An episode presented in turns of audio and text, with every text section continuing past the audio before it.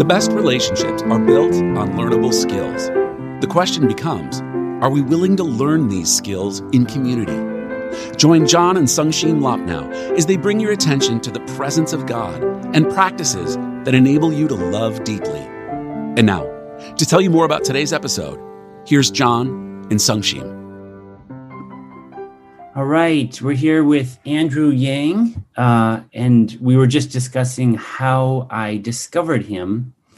And I believe I'll, I'll read his um, short, like, sentence or two on how he introduces himself on Substack.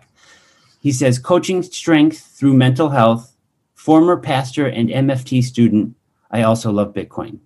So I love that, Andrew, uh, because I think I discovered you in the crypto world first. Then this guy is posting about mental health and Asian Americans, and uh, who is this guy? And so it's it's great to have you. Thank you for making time. And uh, yeah, if, if, share share something with uh, the audience here about um, you know those things, coaching strength through mental health. We'll get to it at the end, but what does that mean? Yeah, John. Well, first of all, thanks for inviting me on the podcast. Um, yeah.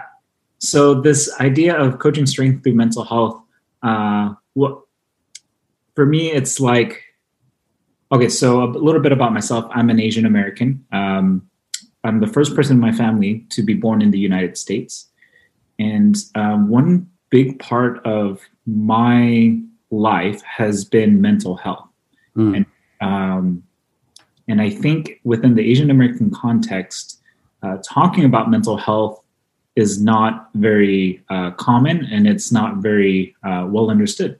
Mm. And uh, for me, I've kind of realized that um, that I can be strong if I focus on my mental health. And that's just that concept in of itself was just so foreign to me because when I think of strength, like as as, as a man, as an Asian American man, I'm thinking of, you know, uh, of, of like physical strength, right? Or I'm thinking about, you know, um, endurance or uh, sacrifice or just uh, just taking on um, whatever pain that I receive and just like being very stoic, right? When I when I think about strength from that perspective, like that's what I think of. But I've realized that no, like if if I want to thrive in my life, if I want to um, be strong as a human being, uh, it, you know, it, it helps for me to focus on my mental health. And so that's kind of like what I wanted to write about. And that's what I wanted to kind of hopefully um, build a community around um, just people discovering their strength through mental health.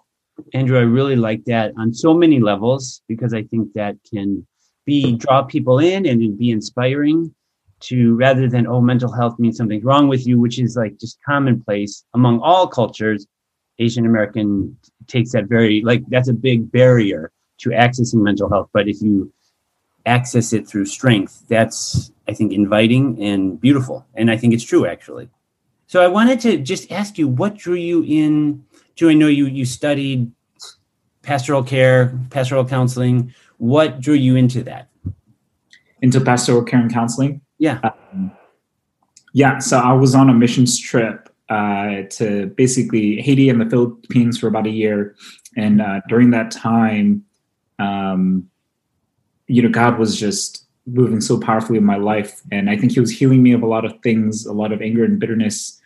And the beautiful part was like, as He was pouring into me, I was also pouring into other people at the same time. And it was just such a, it was just a beautiful time in my life. And uh, one of the things, uh, I kind of felt resonate in my own heart was, you know, if if if this is what ministry is like, then then I want to do this. Right? Yeah, this is what I want to um, go full time into. And um, from there, I just felt a call to go into um, to pursue a seminary degree, and um, yeah, uh, to get an MDiv, a Master's of Divinity. And um, at that time, I didn't know there there are different like um, specializations you can get right. pursue a master's of divinity right? There's like pastoral general there's like pastoral care and counseling um, there's like young adult or evangelism. And the one that stuck out to me the most was pastoral care and counseling because i just love people i just mm-hmm. love people i love helping people and so that's the one that i chose and um, I it just I just stuck with it because I just really enjoyed that program. That's and, so that's kind of how I got into pastoral care and counseling. Well, that's really cool. Is there a is there a class or a book or an idea that caught your attention? You know, because you know when you're in school, you're there for years, and it's a lot of anything that comes to your memory that kind of sparked or shaped you during those years of study. You know, um, the I would say that the I went to Talbot, uh, yeah, to Talbot, and they did a really good job of actually teaching like counseling skills, counseling specific skills uh, within that program. And you know, that's where I first got introduced to the concept of like uh, when you want to talk to somebody, like your first job is to actually just like listen to them Mm. not try to fix them. And I think that concept was so hard uh, for me to grasp and to do. And um, they were the first, uh, that was like the first place where they said, yeah, just try with people in your life, with everyone around you, and just like Mm. listen to them and try to be empathetic to them. And um, yeah, that's what really, really first drew my eye uh, to counseling and therapy and, and mental health. that that mental shift of oh i want to you know i want to provide value i want to like and, and i fix them and that will be valuable and that shit the the shift for you was the value you provide is through listening Yeah, because okay, so here's the twisted part, right? Because I realized that I wanted to help people because, and I wanted to fix people and give advice. Like that was like the thing that really, you know, got me going back then. Um, I wanted to do that because there's a part of myself that wanted me to feel good. mm-hmm If because there's this aspect of like, if I can help somebody, if I can just say something that you know will fix their situation right away, then yeah, then I feel great. Like um, that does feel good it does. It does. Um, but I realized that you know it it's not like the best thing in the world because one, um, I'm kind of saying that like they themselves can't fix their own problem, Mhm. right? and I'm also kind of communicating that like uh, I'm smarter than them. You know, like uh, oh you couldn't figure it out. Well, listen to me. I'm like smarter than you. And then like the the last piece is that like it's kind of creating like a dependent relationship on me Hmm. um, and like if i tell them the right thing now then and i fix it then they're going to come back to me and i'm going to fix it again and again and again. And so it kind of creates like a weird dependent relationship that i may not necessarily want. Right. Um, yeah and so i've realized man just like listening to someone can be so such a profound experience and such a healing um, experience for people that um, yeah I, I try to really do that a lot in my friendships in my relationships with my family members. And so yeah it's been it's been really cool. That is beautiful. And i love how you are honestly sharing your self-reflection and your growth and your transformation and your journey. And and you're right. Listening is often how we feel loved. You know we when someone really gets us we feel like oh they know us. We feel seen and heard. And and that's an experience of love for most of us. Yeah. Yeah i completely agree and um, it's kind of shocking uh, like how difficult it was for me at the beginning to like listen well and still is sometimes you know because um, when people share stuff like i catch myself saying like oh wait but you should oh oh wait stop andrew like don't fix them just listen you know because it's so ingrained into like um, how i grew up and our culture and um, but yeah uh, it i really do think it is a powerful small little thing that anybody can do just to sit down and listen to someone and um, yeah provide that experience for them. Well the fact that you can catch yourself as as can i as do i um wanting to offer whatever a thoughtful response an interesting nugget a helpful tip you know in counseling in with friends. And that there's a place for that but it's how it, i think what you're referencing is how quickly and reactively we can go to that rather than staying with them in their story where they are that's awesome. Exactly. So so that's how you were drawn into pastoral counseling. And then well i want to go back to you said you were um you went on a mission trip for a year. So you lived there for a year. And then that is what uh, inspired you to go to study more. Interesting point of connection is Sungshim has a similar experience. She she grew up in Korea. She went to the Philippines for a year, and that's when she discovered, oh, I want to become, I want to learn more and study more about counseling. So it was a little more. So a year in the Philippines, an island nation, and Wow. then she studies counseling. So Do you know what part of the Philippines she went to? Was it the north, the south? the warm part. Warm part. Okay. It's all pretty warm. So no, I don't remember, um, but I do know that occasionally they would go on a retreat at a beautiful beach. That's that's all I know. I think she was in Manila. I think she was in Manila. okay. Okay. Yeah. You know, I, I went to Davao, and that's like the southern part of the Philippines. Okay. Very cool. She went there though. Yep. So she lived there for a year, and then that's what where God and her interacted about going and studying counseling. So just another interesting, fun. I love those little points of connection, and just I'm they they give me energy. So Yeah. that that's why I just wanted to share that with you and, and our audience. So it's we just we build and we're brothers in way many more ways than we even realize. So thank you. And then you became you you entered the the you were a formal pastor. Yeah. Yeah. So, what did I want to ask you two questions, and then you can answer in the, the order. But what did you enjoy about being a pastor, and then what do you enjoy about being a former pastor? Yeah. Um, what I loved about being a pastor, like first and foremost, was just like the opportunity to just study God's word in depth every week, um, preaching every Sunday. And um, it required me to dig into um, scripture, like look at commentaries, look at the historical context, uh, the Greek and the Hebrew behind it, and just really um, deep think uh, think deeply about like Hmm. the message that I felt like God was trying to communicate and how I can package that well. And that whole process was just wonderful. Um, and I also really uh, enjoyed um, like community Hmm. and building community and being with people and doing life with them um, and just uh, you know yeah providing quote unquote pastoral counseling to them right Yeah, right. You had Yeah. your your your the the people you traveled and journeyed with that you could provide care and support and counseling. So that that's awesome, and that's and that you were part of your job was to study in depth. So when you're studying, you get you experience like nuggets of wisdom and truth and that are drawn out. So, and how long how long did you do that for?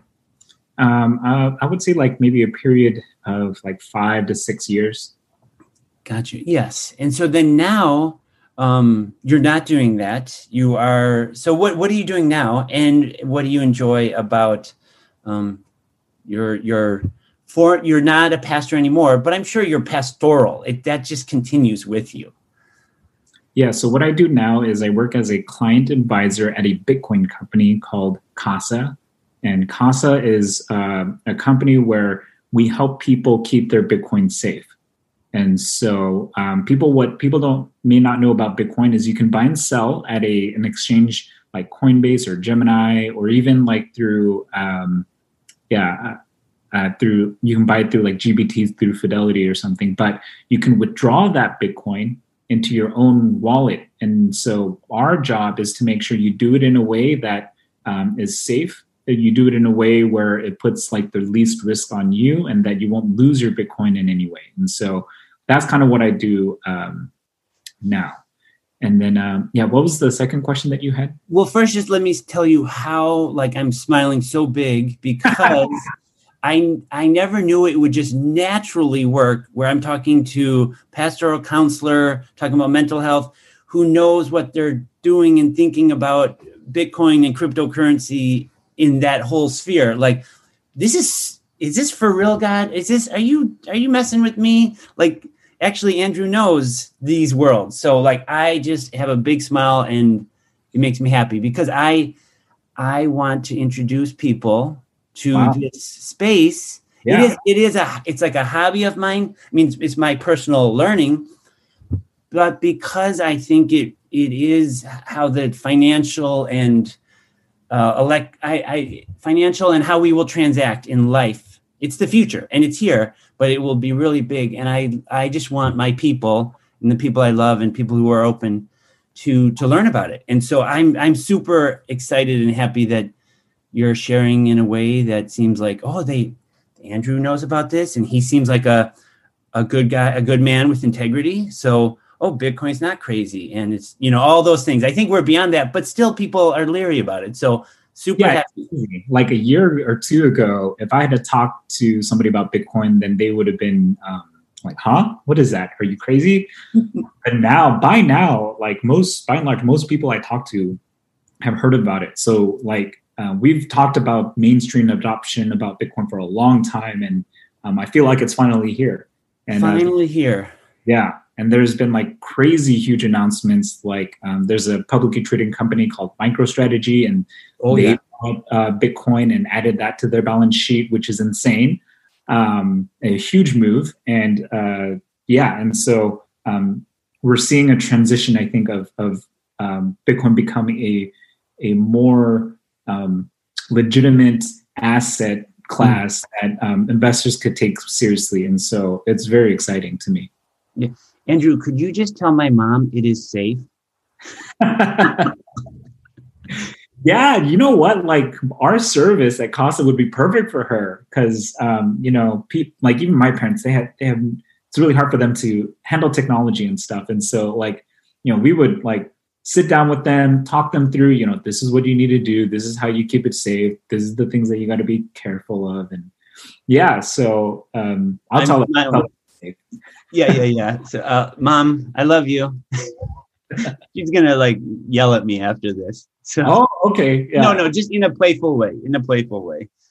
Um, but yeah, and then I even think of uh, Bitcoin as just a, a stand-in. I mean, it, it's it is legitimate, but also there's so much other technology behind Bitcoin and all those other plat like Ethereum and other technologies that will be tokens in a part of the future. That is so exciting for me, and it gives an opportunity for the little guy to enter that realm with a little risk and and potential gains. And and I just I'm looking out for the little guy the little the little gal and I think it's great. So so it's just really fun for to be able to talk about God and spirituality and mental health and Bitcoin all in one conversation with one human being. I'm I'm I'm happy. So so how did you find this job and how's it going Yeah. Uh, so, you know, I was just, I've just been super active in the Bitcoin community for several years. And um, I've hosted like a, a hackathon, an online hackathon. And I've written several articles oh, and um, developed a decent like presence on Twitter uh, at eCurrency Hodler.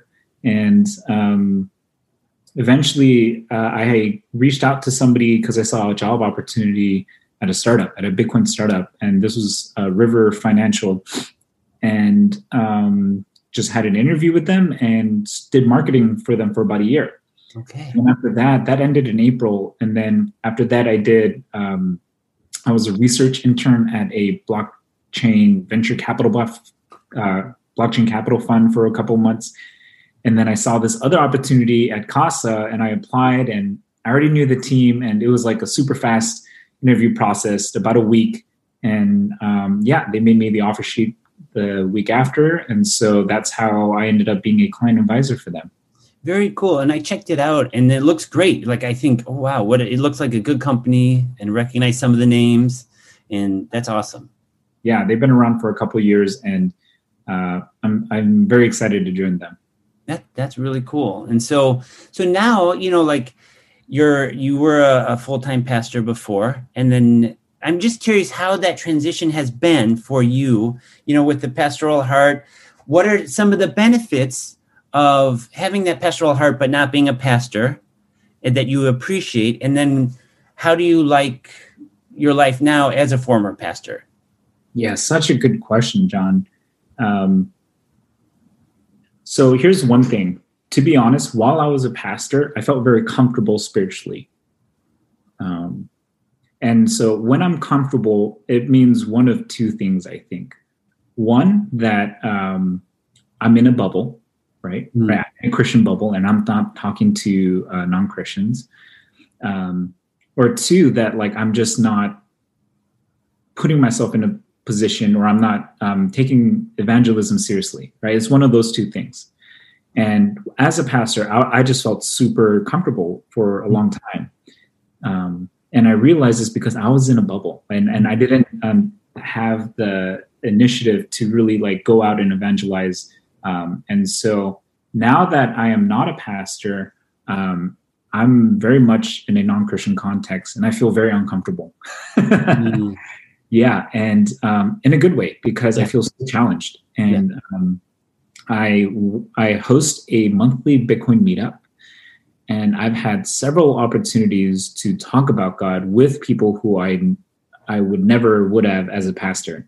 And these are people who are very technical, very um, I would say not inclined to believe in in a higher being because they're very like science yeah. focused and and whatnot. And um, yeah, and I just remember there's this one guy.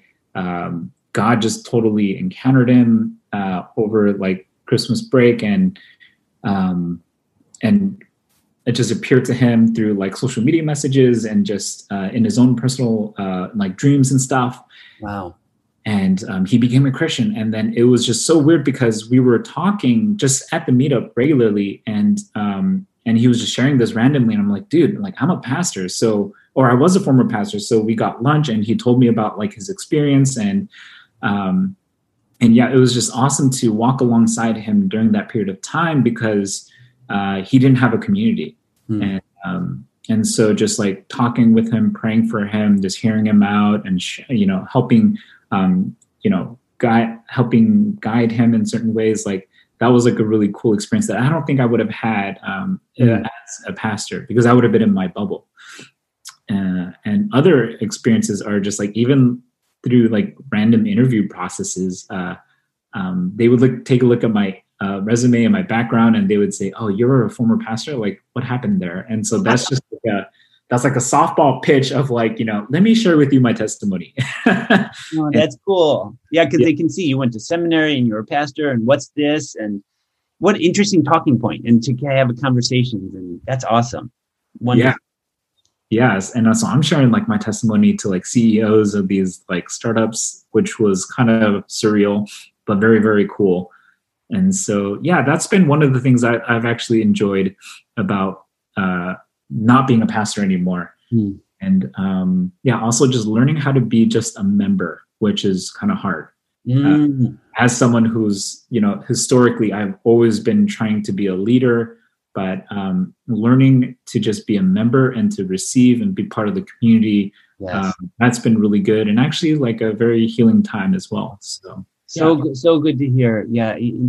Um, what was interesting, Sungshim and I, we were at a church for a long time, and then we just we're we're members now, and we took the membership class because we this we want to be a part of this church, this local community, Montrose Church, and the last time I was I sat in a membership class, I was the one teaching it, and so then here I am being like just a member, and it's wonderful it's wonderful. We we love our community and just being just being a member and playing our part in in our way. So that that's cool to hear your story, and I love that your light shines wherever you are. You know, in the in the church context, Bitcoin startup, Bitcoin meetups, very cool. So I, I how did you go from when did you start writing the Heem and tell tell tell us about that?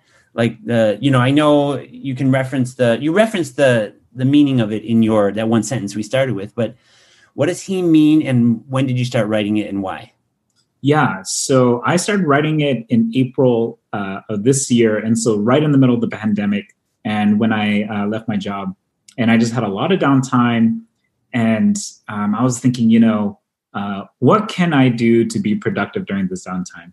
And um, just was thinking about it and praying about it. And uh, I realized, you know, I think it's time for me to just talk about mental health, mm. and um, just went through like this process of just like cre- uh, creative brainstorming, and um, you know, I wanted something to that represented uh, where I came from and like who I was, and so I chose the word Heem, and Heem in Korean means strength, and um, and so that's why I wanted to write a mental health newsletter around Heem. And and so there's a dynamic of using um, a Korean word, yes. uh, yeah, and that for a mental health newsletter. And so wanted to in that way wanted to symbolically represent like an Asian American a newsletter built on um, Asian American mental health. And so, um, yeah, that's it's kind of so good. I, Andrew, I love that. I love it. I love it all. Like it just, even that is just gold. just even all of that. So th- thank you for sharing. It's so beautiful. So so from that place of strength, and I think it's so inviting. Yeah, and um, I just wanted to reframe the narrative around mental health because I, I, think sometimes a lot of it is the focus on the negative stuff and just like how hard it is and um, like yeah the things that people are struggling with and you should like that's definitely a part of it. But um, for me part of the journey has been um, focusing on my mental health and like thriving focusing on my mental health and feeling like i'm stronger as a person. And so just wanted to bring a different angle to that. Um, yeah. Yeah no that's i, I love that. And you talk about uh, a variety of things in there. And then i think what would you want um, non asians or to know about mental health how the asian american community encounters it or experiences discussions about mental health. Yeah. I think one thing is just one of the things I do in my letters is I talk about culture. And um, understanding the differences between cultures is really important for me because it helps um, give context to what people are struggling with. Right. And so, uh, as an Asian American, there's something called like honor and shame culture. Yeah. And due to this type of culture, it's really, really hard for Asi- Asians in general to talk about mental health because um, it's a sign of weakness. And if it's a sign of weakness, it may reflect and bring shame on yourself. It might bring shame on your family. Um, it might indicate that, like, you know, from uh, your parents maybe are deficient in their parenting, and that's why you struggle with a mental illness or something like that. And so it's just hard to talk about mental health uh, as as an Asian. And so I think um, understanding culture uh, and and the context of, of which a person um, grows up in is important. Uh, but another aspect is just that there are principles and contexts or principles and concepts that um, are transcultural. Like mm. uh, hmm. there are things about mental health that um, I experience and that I, I, go through and that I work on that other people from other uh, contexts, cultural contexts, can learn from and also apply to themselves. Because um, some of these principles just it works in every context. And so uh, I would say, um, even though it is geared towards Asian Americans, I think it could be helpful for, um, yeah, even if you're not. Uh, one, because it gives you insight into how an Asian American thinks, but also, um, yeah, in some of the mental health principles that I talk about and how it could pertain to you in your cultural context as well. Yeah, I no, I think it's great. I mean, yes, a lot of my context is Asian Americans or are Asian Americans, but I, I really appreciate your writing, your layout. I mean, yeah. I really do appreciate how you present it and the content of it. So, so thank you for providing it. I hope that people who are listening check it out and even subscribe. And where where can they find your info? And if they want to, like, oh, I want to, I want to read what Andrew's talking about. Where where should they go? Uh, yeah, well, thanks so much, John. That's super encouraging for me. Um, you know, it's it's been a small hobby project, and honestly, it's still very small, but um, it's been super cool that like the people who do reach out and say thank you, like that's been really really mm. But uh, yeah, you can uh, reach out to me at heem.substack.com. So that's H E E M dot substack.com. And you can uh, check out all my newsletters there and subscribe. Uh, I'm also on Twitter and Instagram at Heem Publication, H E E M Publication on Twitter and Instagram. So you can find me there. Also on Facebook. And so that's where you can find me. Okay, great. And I really do hope uh, people can learn because, one, I think they will just learn the mental health principles, but also um, whether you're Asian American or not, I think you can learn about yourself. And I, because I could see myself like, oh, although my family's not Asian American, I can identify with some of those aspects. You know, you have a like a good article about the superpower of Nunchi. Yeah. Like, that's that's a fun like if you want to understand Korean American context, you got to understand that word and Heem, and, and so I think it's great. So thank you so much for taking the time. And when I approach you, you're like, oh, I'd like to ask you some questions about EMDR, and so I thought, yeah, let's just do it on the same podcast. So it's almost like I'm handing over the um, interview mic to you, and then you can kind of ask me some questions. I love that because honestly, um, I've wanted to write an article about EMDR, but honestly, I don't have the expertise. And so when you reached out to me and I saw that on your website that you um, offer that um, EMDR, I was like, oh shoot, I want to talk to this guy. I want to hear like his perspective. And so thank you so much for just letting me ask you a couple questions about this and definitely going to feature this on the uh, newsletter. So awesome. Um, yeah, let's start off with like the basic, right? Like what exactly is EMDR? Sure. Oh yeah. So EMDR is eye movement desensitization reprocessing. Mm. And that comes from Francine Shapiro. And uh, she she's a therapist who did research. And if she could rename it, she would just name it reprocessing or something around that.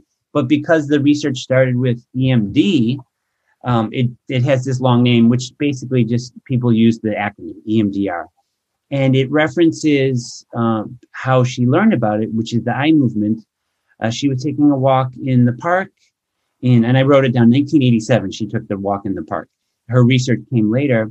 She was thinking about something upsetting and she noticed her eyes were moving back and forth. And after that, she felt like the distress was less. And so she's like, what? She just was curious. So I tell this story because it is the origin of EMDR, but it's also fascinating as you're going on your everyday life. Who knows? Maybe you'll discover something that is a powerful part of how we function as human beings. So she just realized, oh, wow, when her eyes moved back and forth, the distress of the experience or the emotions went down. So fascinating to me. Wow. Okay. So um, could you just like briefly describe what a session might look like? Because um, it seems a little like mm.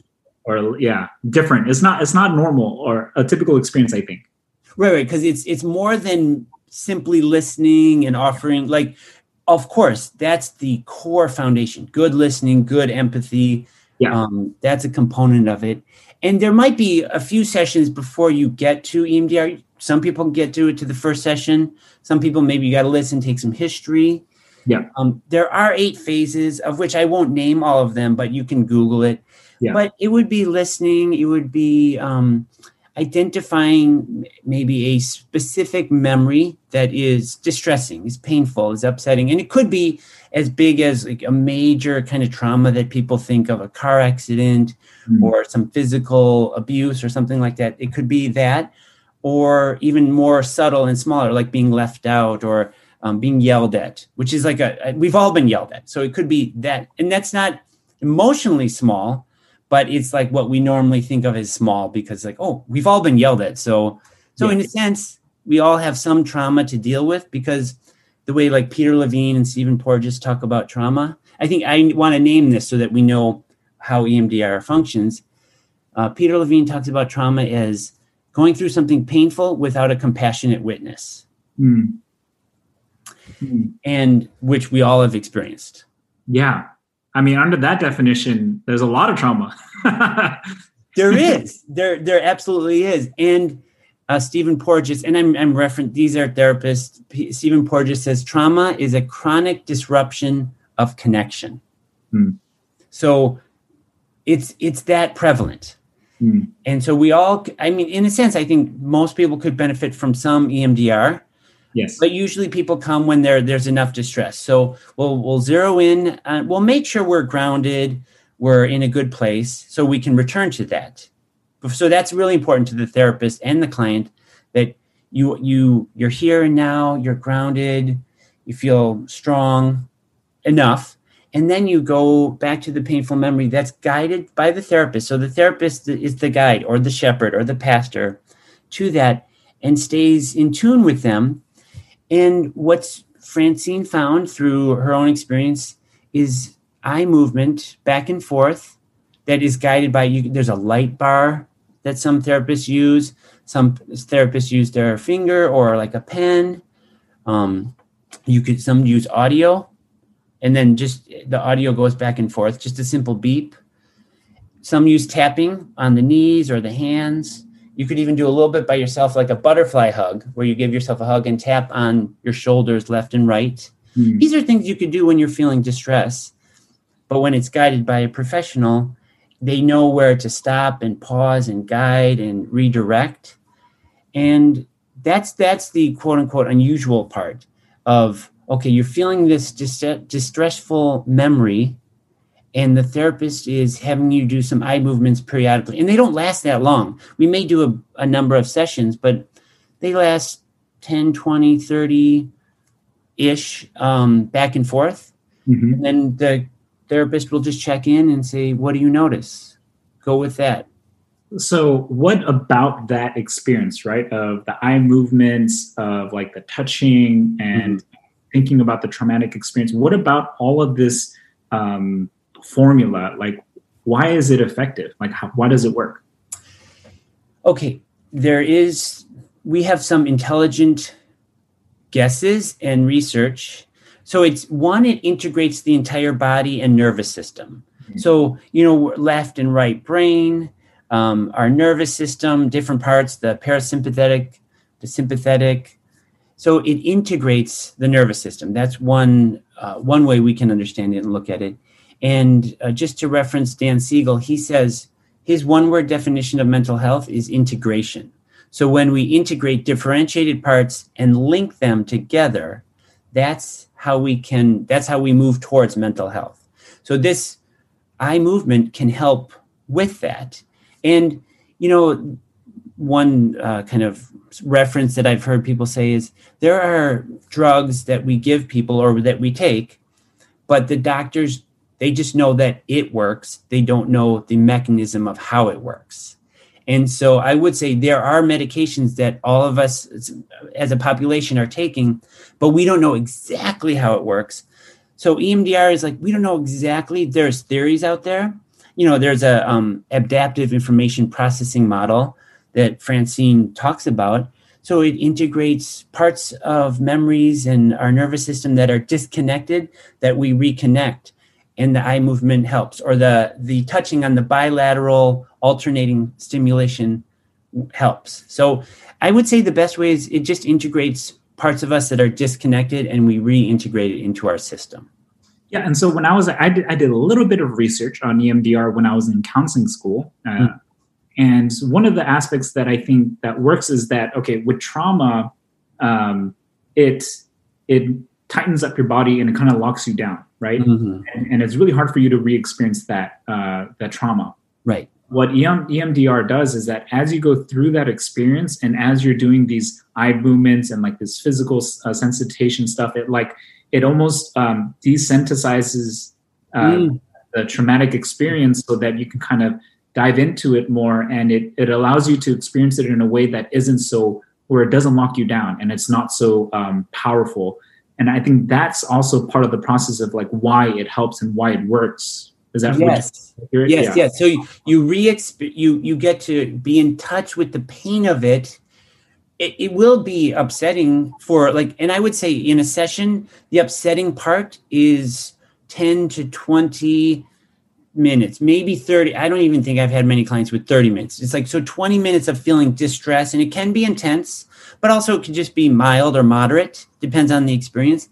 Knowing that you have a compassionate witness with you, mm-hmm. you are relationally connected to another human being, and these mechanisms help kind of be exposed to the painful memory. You're connected to another person, and they help facilitate that like fight or flight so that you actually you're not engaged in running or freezing i mean you might experience it but then you know you're connected and it it softens that like reactivity right. And, and just for some context when um, one of the ways that people uh, process trauma or quote unquote get better from trauma is that uh, is to kind of, like one of the goals is to ex- re-experience it in a way that doesn't lock you down. Yeah.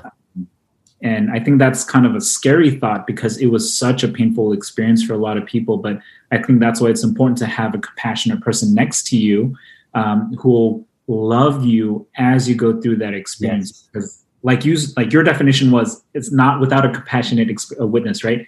but that passionate witness is there now who yeah. will help you and love you while you go through that and i think that's like key to this whole process. Yeah, and for for people who believe in a higher power or believe in God or believe in Jesus, that can be accessed. I mean, sometimes trauma disconnects us from accessing that presence, but that's why another human mammal, human being helps us access, oh, God is here. And then that can be actually a greater resource. There is something called post traumatic growth that our tra- trauma extends our capacity too far. But then when we experience healing, we have increased capacity than before. So mm-hmm. there's there is hope in when we get healing, we actually have more capacity. And so after EMDR, people often experience like the emotional distress is hugely relieved. And I've seen so many clients are like, this is weird. It, I feel way better. I don't understand, but I actually do. That's the, the in-person response. And then the negative beliefs about themselves or about the world, they shift and are transformed right in front of my eyes. So that's why one reason I do love that. Wow. And then their, their physiological experience is more calm. Right. Um, yeah, because trauma is not just mental, but it abs- absolutely is physical too. You have a strong biological response to the memory. But okay, so one another question I have is like, what situations, what context is EMDR useful for?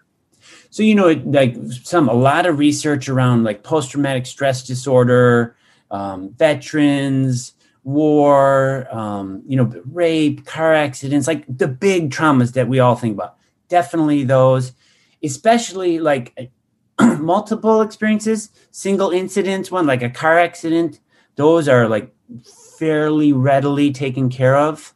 Um, but all the big traumas are then just regular old anxiety that we all experience. Phobias hugely helped, can be helped with depression, even chronic pain. So, I mean, these, and I'm just naming the ones that with research therapists find ways of integrating it in kind of all aspects of life but those are the, the big ones with the research. All right and so one of my last questions is does it always work?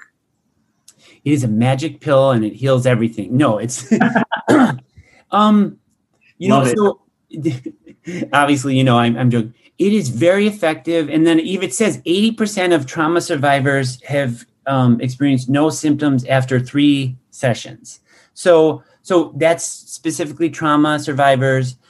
I would say I see it being helpful almost with everyone. Does it work? We'd have to define what work means. Does it reduce um, tension and fight flight? I would say it does, but that doesn't mean like there's other aspects and other venues and avenues that we have to engage to experience fullness of healing.